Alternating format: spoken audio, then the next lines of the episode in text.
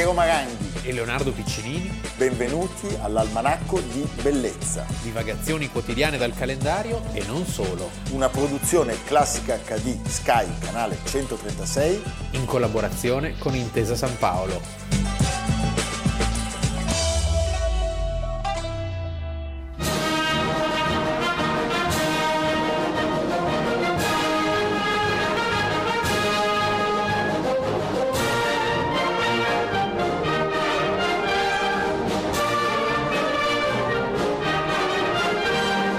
Almanacco di Bellezza, quattro gennaio. Abbiamo iniziato la puntata ascoltando la marcia di Alfred Lehmann, Spartakisten, una marcia che era molto in voga nella, nella Repubblica Democratica Tedesca, la D D R, prima certamente prima della caduta del muro di Berlino. Diciamo che è un'appropriazione indebita di un episodio, eh, che è quello che vogliamo raccontare oggi. Che sai che la cosa incredibile è che la D D R aveva mantenuto il peggio del militarismo prussiano, no? Il peggio. C'è queste immagini di questi sì, qua sì. con eh, i burattini che, che, che... ti fanno subito venire in mente gli altri. Eh sì. Anche, anche certe forme dell'elmetto. L'elmetto, del eh, vo- i Vopos. I Vopos. Allora, questa marcia evoca la rivolta spartachista o rivolta di gennaio, che è eh, l'apice dello scontro tra il moderato Partito Socialdemocratico, che era maggioritario, e eh, l'emme esse pi di, eh, guidato da Friedrich Ebert, Ebert sì. che era presidente della Nonata sì. Repubblica di Weimar, e la sinistra radicale, che era, diciamo,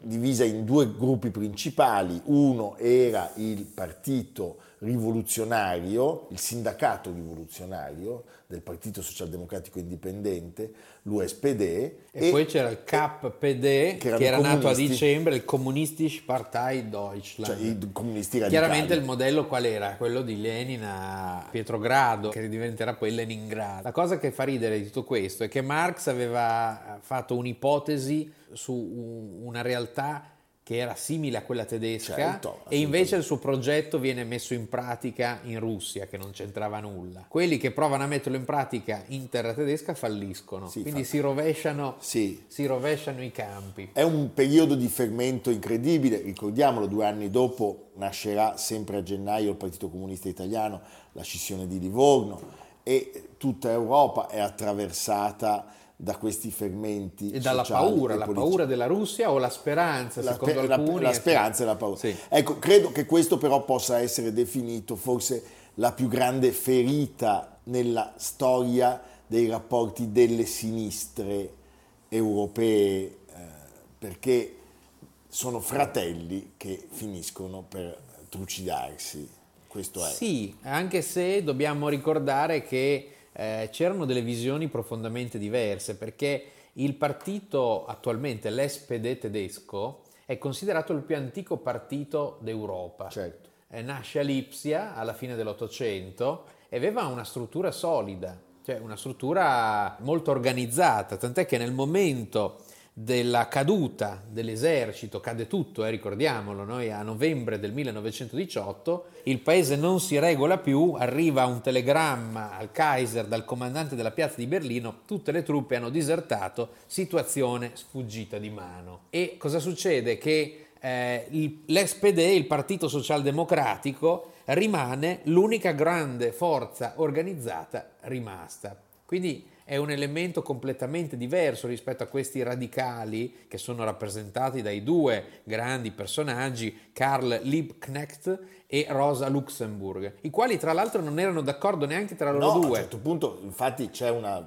una spaccatura nettissima tra i due, molto più radicale lui, lei più moderata. Lei dice: noi non possiamo comunque due figure cercare molto di... di sovvertire sì, la Repubblica. Due figure molto diverse. Karl Liebknecht era eh, diciamo fin dall'infanzia, fin dalla nascita. Beh, addirittura com'è? I suoi padrini per delega, un predestinato a Lipsia, nato a Lipsia anche lui. I suoi padrini per delega furono eh, Karl Marx e Friedrich Engels, perché il padre era un devoto seguace e poi lui si sposterà con la famiglia a Berlino, mentre Rosa Luxemburg proveniva dalla Polonia, da Zamość, famiglia ebraica, era una passionaria, prima in Svizzera e poi si trasferisce a Berlino, dove tutto succede, perché Berlino era una città come lo è tuttora oggi, una città profondamente di sinistra.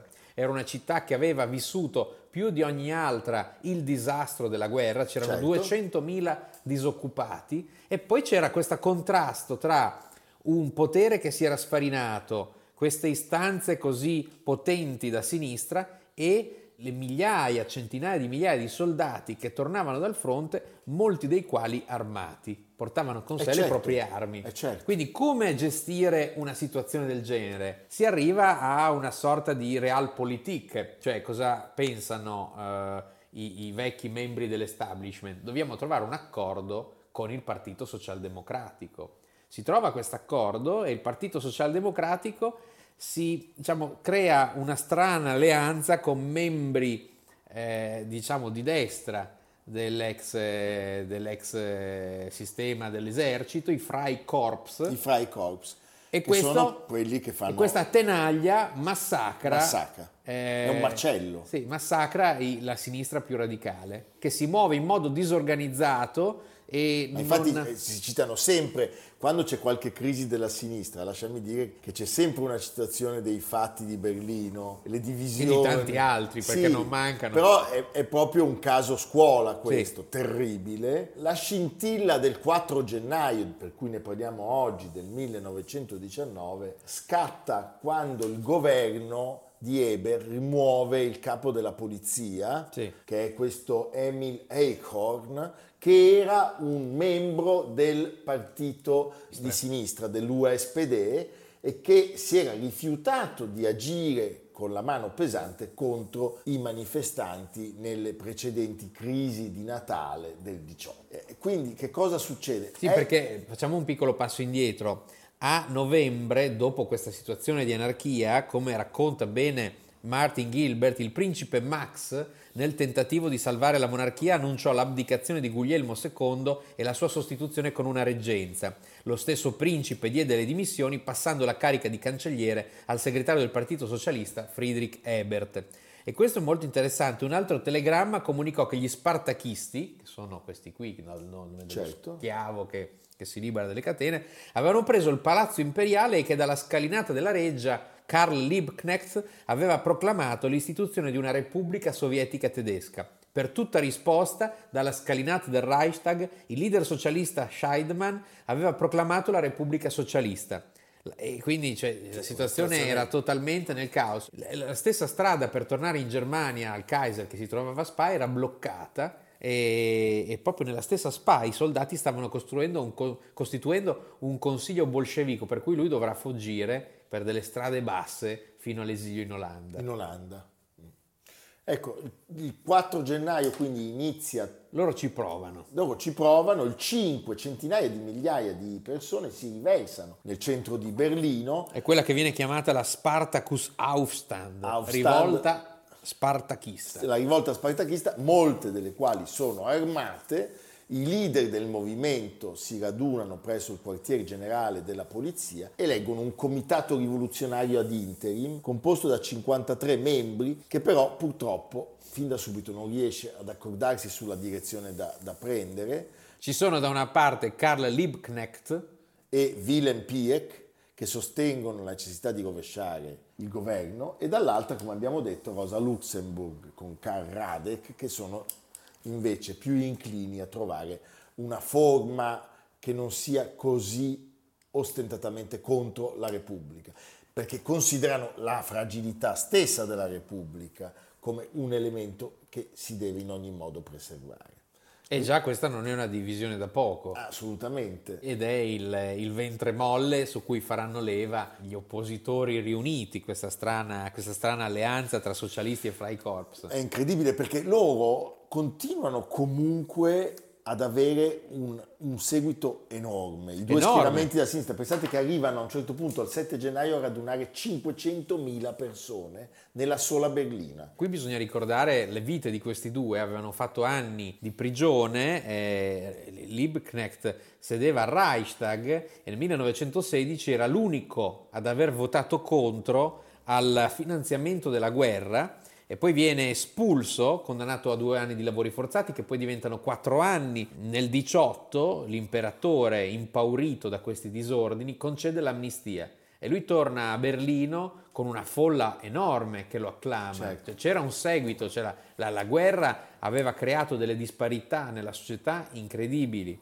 Profetico fu Lenin che nel famoso arrivo a San, a, a San Pietroburgo, a Pietrogrado come si chiamava in quel momento, col famoso treno no, del, eh, pagato dai tedeschi, disse: non è lontana l'ora in cui a richiamo di Karl Liebknecht il popolo tedesco volgerà le proprie armi contro gli sfruttatori capitalisti. E in effetti succederà dopo poco più di un anno, la guerra finisce e c'è questa... E, e, e scoppia questa rivolta, questo scontro ferocissimo, dove però a un certo punto che cosa accade? Accade che Ebert, come abbiamo anticipato, prende eh, diciamo in mano la situazione con un cinismo... Grande personaggio Ebert. No, assolutamente, e con molta risolutezza e... Eh, ordina a oltre tremila soldati dei Freikorps di attaccare gli spartachisti.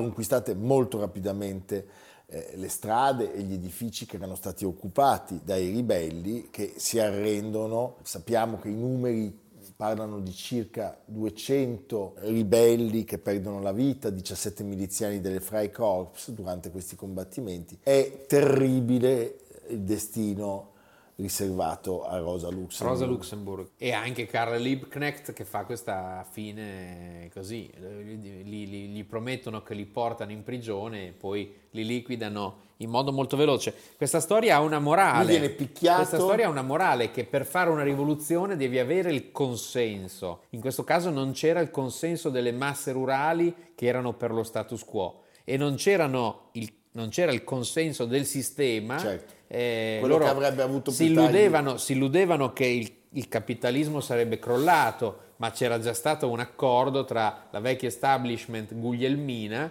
e i socialdemocratici, certo. Che purtroppo si consuma in questo modo violentissimo. Lui viene portato a Tiergarten e, e, e giustiziato dopo essere stato sì. picchiato, e il suo corpo viene consegnato in un obitorio come una vittima non identificata. Mezz'ora dopo è lei che viene portata attraverso l'atrio dell'hotel dove era stata... Teleden. Beh, terribile.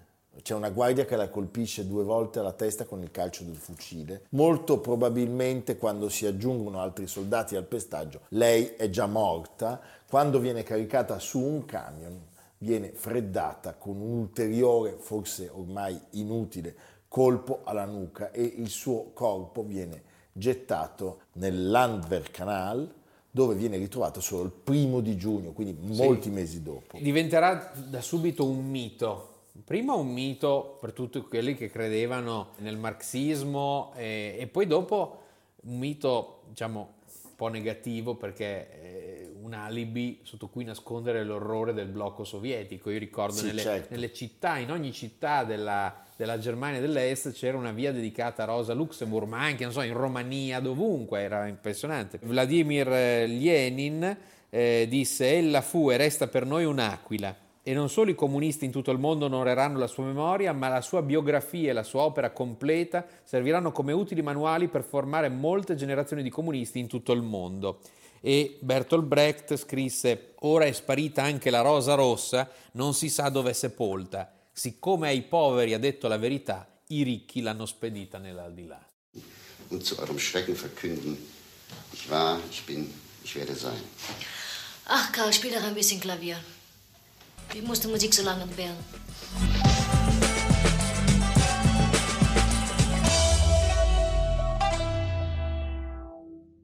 Arturo Meursault, nato ad Algeri il sette marzo millenovecentotre, impiegato. Ha già pensato a scegliersi un avvocato? No, non credo che sia necessario. Perché? Perché il mio caso è talmente semplice.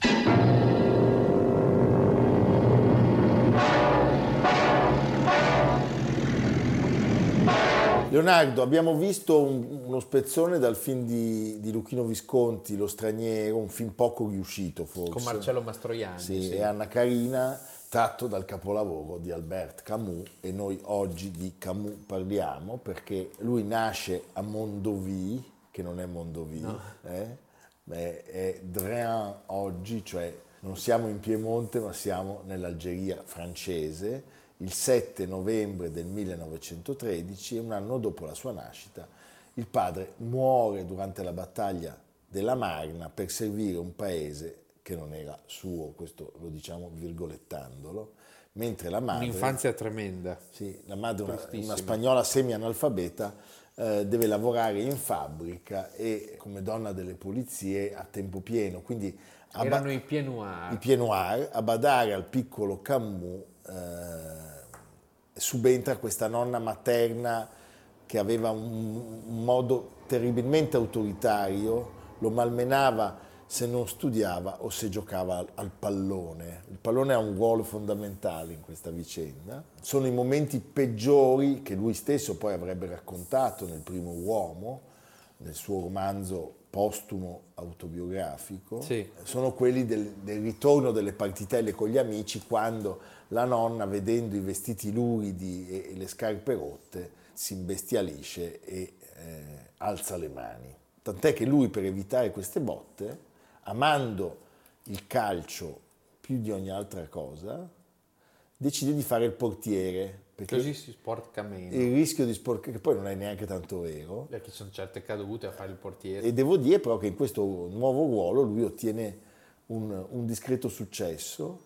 E, morto il padre, lui si trasferisce ad Algeri, dove trova come via di salvezza da questa condizione infelice lo studio. Lo studio, lo studio perché lui è uno che brilla molto negli studi, vince una borsa di studio presso la facoltà di filosofia dell'Università di Algeri. E eh, purtroppo Beh, avrà una scrittura proprio perfetta, anche stilisticamente meravigliosa, meravigliosa. E, e lui è, però vivrà tutta la vita lamentando la condizione dei Pied-Noir, cioè di questi francesi però di serie B, certo. Che non erano riconosciuti dallo Stato pienamente e che dovevano faticare, che dovevano che, che, che dovevano vivere in una situazione non piacevole. Certo.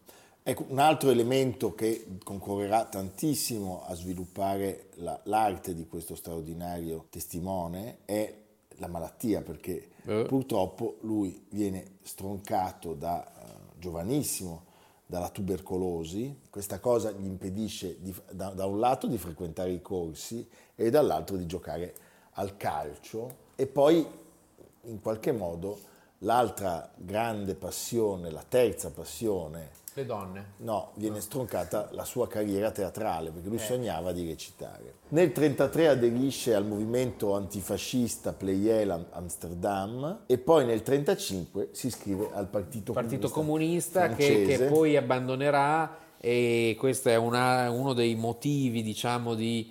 di divisione con l'altro grande esponente Sartre. Dell'esistenzialismo, che è Jean-Paul Sartre. E con lui sarà feroce. Sì. Feroce.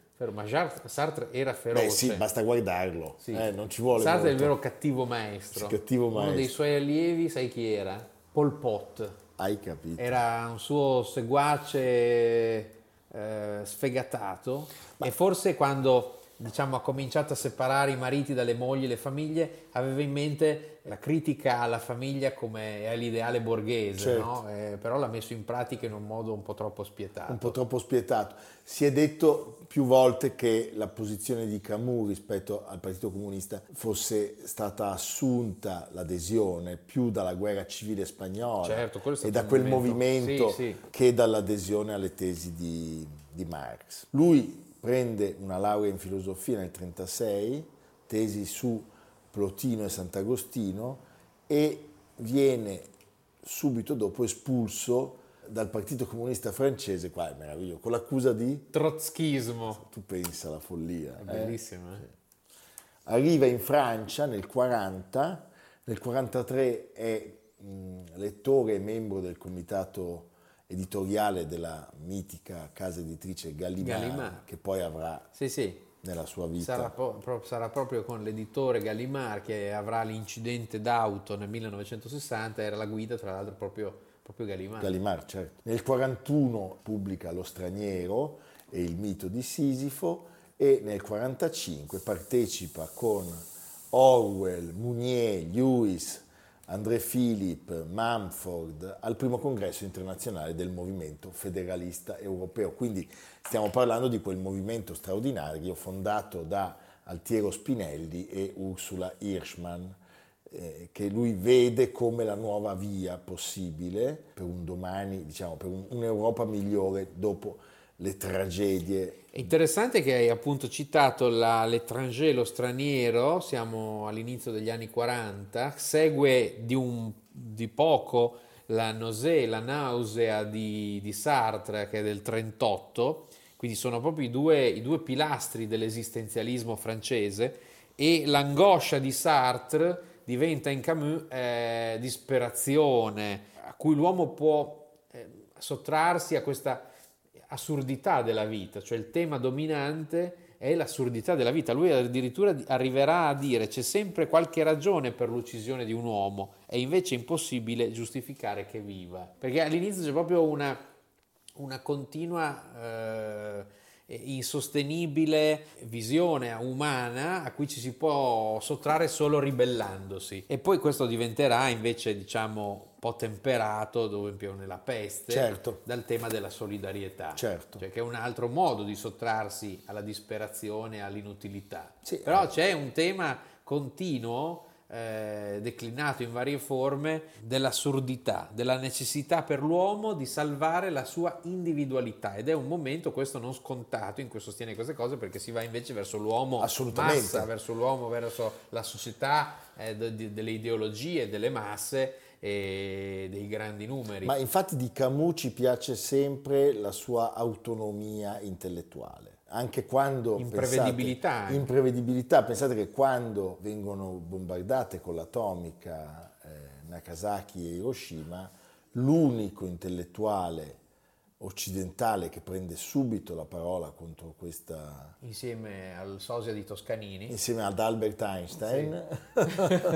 è proprio Camus, cosa che creerà uno scalpore incredibile, perché nessuno in quel momento aveva il coraggio di esprimere una posizione così forte e così, diciamo, inaspettata per quelli che erano i tempi. C'è una sua frase che mi piace molto, che dice nello straniero: persino su un banco di, di accusato è sempre interessante sentir parlare di sé. Beh. Davanti a questa notte carica di presagi e di stelle mi offro per la prima volta alla dolce indifferenza del mondo. Trovandolo così simile a me, così fraterno finalmente, sento che sono stato felice e che lo sono ancora.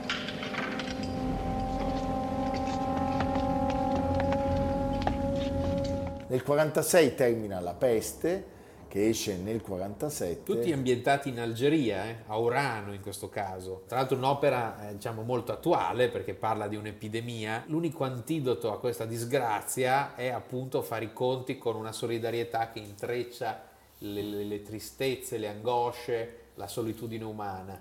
Il suo grande nemico diventano le dittature, tutte. Questo naturalmente creerà dei problemi enormi, i veri problemi con Sartre, tra gli altri. Con, ami- con gli amici della Rive Gauche. Esattamente. Nel cinquantuno... Al Deux Magots non si poteva più entrare. Non si poteva più entrare. Lui nel cinquantuno pubblica L'uomo in rivolta e appunto il tema, come ci ha detto Leonardo, della solidarietà prende spazio e eh, insieme è accompagnato da una critica alle degenerazioni del, del comunismo che scatenano gli strali di tutta la sinistra e naturalmente appunto di Sartre. Bellissime le opere teatrali, ricordiamo Caligola, Caligola. Che esordisce a Parigi nel quarantacinque, anche se era stato scritto prima, e poi nel cinquantasette vince il premio Nobel. Vince il premio Nobel per la letteratura. La motivazione è quella di Camus, è un'opera che mette in luce i problemi che si pongono alla coscienza dell'uomo. Beh, stupendo. Pensa che in quel momento com'è eh, quell'altro... Quell'altro eh, era anche strabico. Era strabico. Per un attimo gli occhi hanno smesso di guardare, uno in Francia e l'altro in Svizzera. Va bene, nel cinquantanove iniziano di nuovo a farsi sentire i suoi problemi, di terribili problemi di salute dovuti a, a quella tubercolosi giovanile, quindi lui deve rifiutare, questo trovo un atto stupendo, André Malraux gli offre da ministro della, della cultura, il grande scrittore francese, la direzione della Comédie Française, ma lui non può assumere questa... Certo che Malraux era un meraviglioso personaggio straordinario. Cioè, cioè la capisci? Capacità cioè, di... Eh?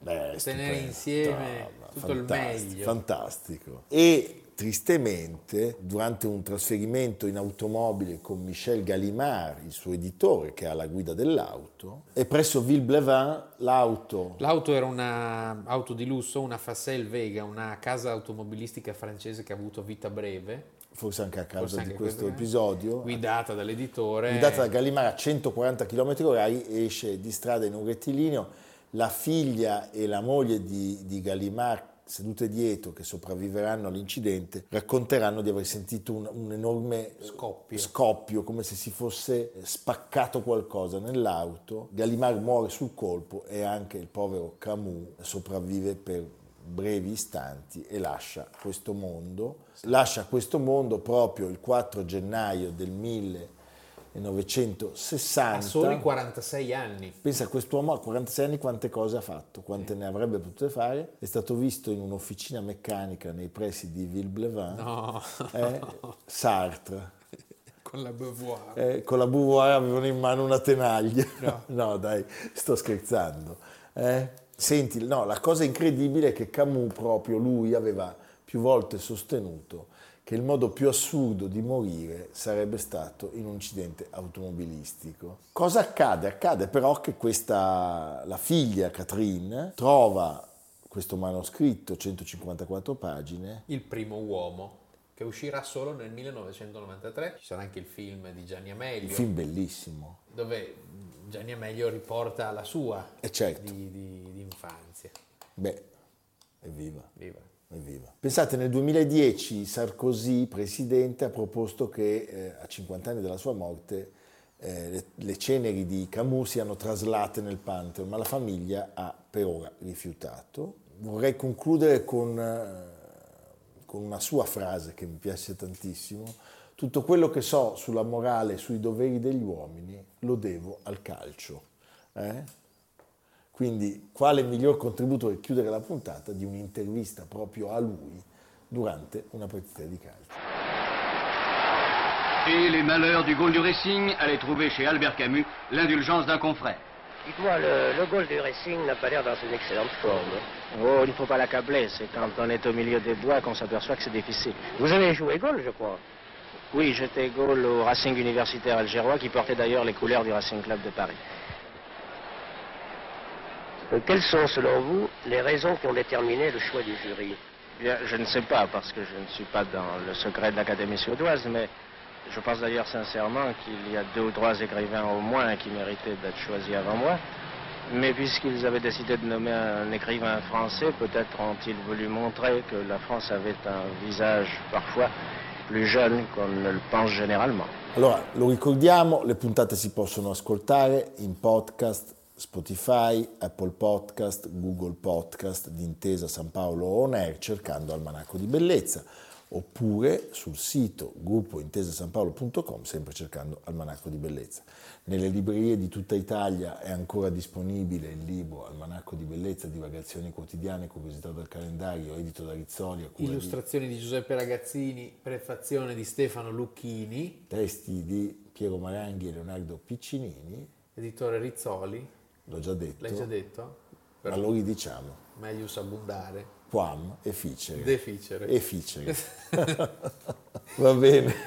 Senti Leonardo, e tu? Sono ancora un po' triste per Camus, poverino. Eh beh. Sì. E... Io anche per Sartre, che non è finito dentro l'automobile. No. No, dai. Allora, eh, eh, no, è uscito per Rizzoli U S A, vedi che rimaniamo però dall'altra sponda della, dell'Atlantico, Tuscan Adventure, Castello di Potentino. Castello di Potentino, dov'è Potentino? Potentino è eh, sotto il monte Amiata, si scende da Pienza, Sant'Antimo e si finisce dai pressi di Arcidosso, quei luoghi lì, no? Torricelli. Sì, uno scheletro con delle bellissime ossa. Così Charlotte Horton descrive il castello in rovina che lei e la sua famiglia avevano scoperto ventidue anni fa in una valle ai piedi del Monte Amiata. Il libro Un'avventura toscana racconta la storia di come il castello è stato prima faticosamente acquistato da oltre venti proprietari diversi e poi pazientemente ristrutturato e restaurato. È un luogo molto elegante dove tanti vanno perché è un, oggi un agriturismo di lusso, un'azienda agricola che produce vino e olio, è un punto di riferimento, eccetera. Ma soprattutto è un bellissimo episodio, una bellissima operazione di restauro condotta con passione, con scelta attenta dei materiali, un luogo da vedere. Evviva! Tutti a Potentino. Poten- tutti a Potentino. Sì. Siamo in provincia di Siena? Grosseto. Grosseto? Sì. Va bene. Non prendete il mercurio. Eh, perché è proprio lì che è stato inventato il termometro. Sì. State attenti. Noi possiamo berlo, voi no. A domani. Almanacco di bellezza a cura di Piero Maranghi e Leonardo Piccinini. Con Lucia Simioni, Samantha Chiodini, Silvia Corbetta, Jacopo Ghilardotti, Paolo Faroni, Stefano Puppini. Realizzato da Amerigo Daveri, Domenico Catano, Luigi Consolandi, Simone Manganello, Valentino Puppini. Una produzione Classica acca di, Sky Canale centotrentasei, in collaborazione con Intesa San Paolo.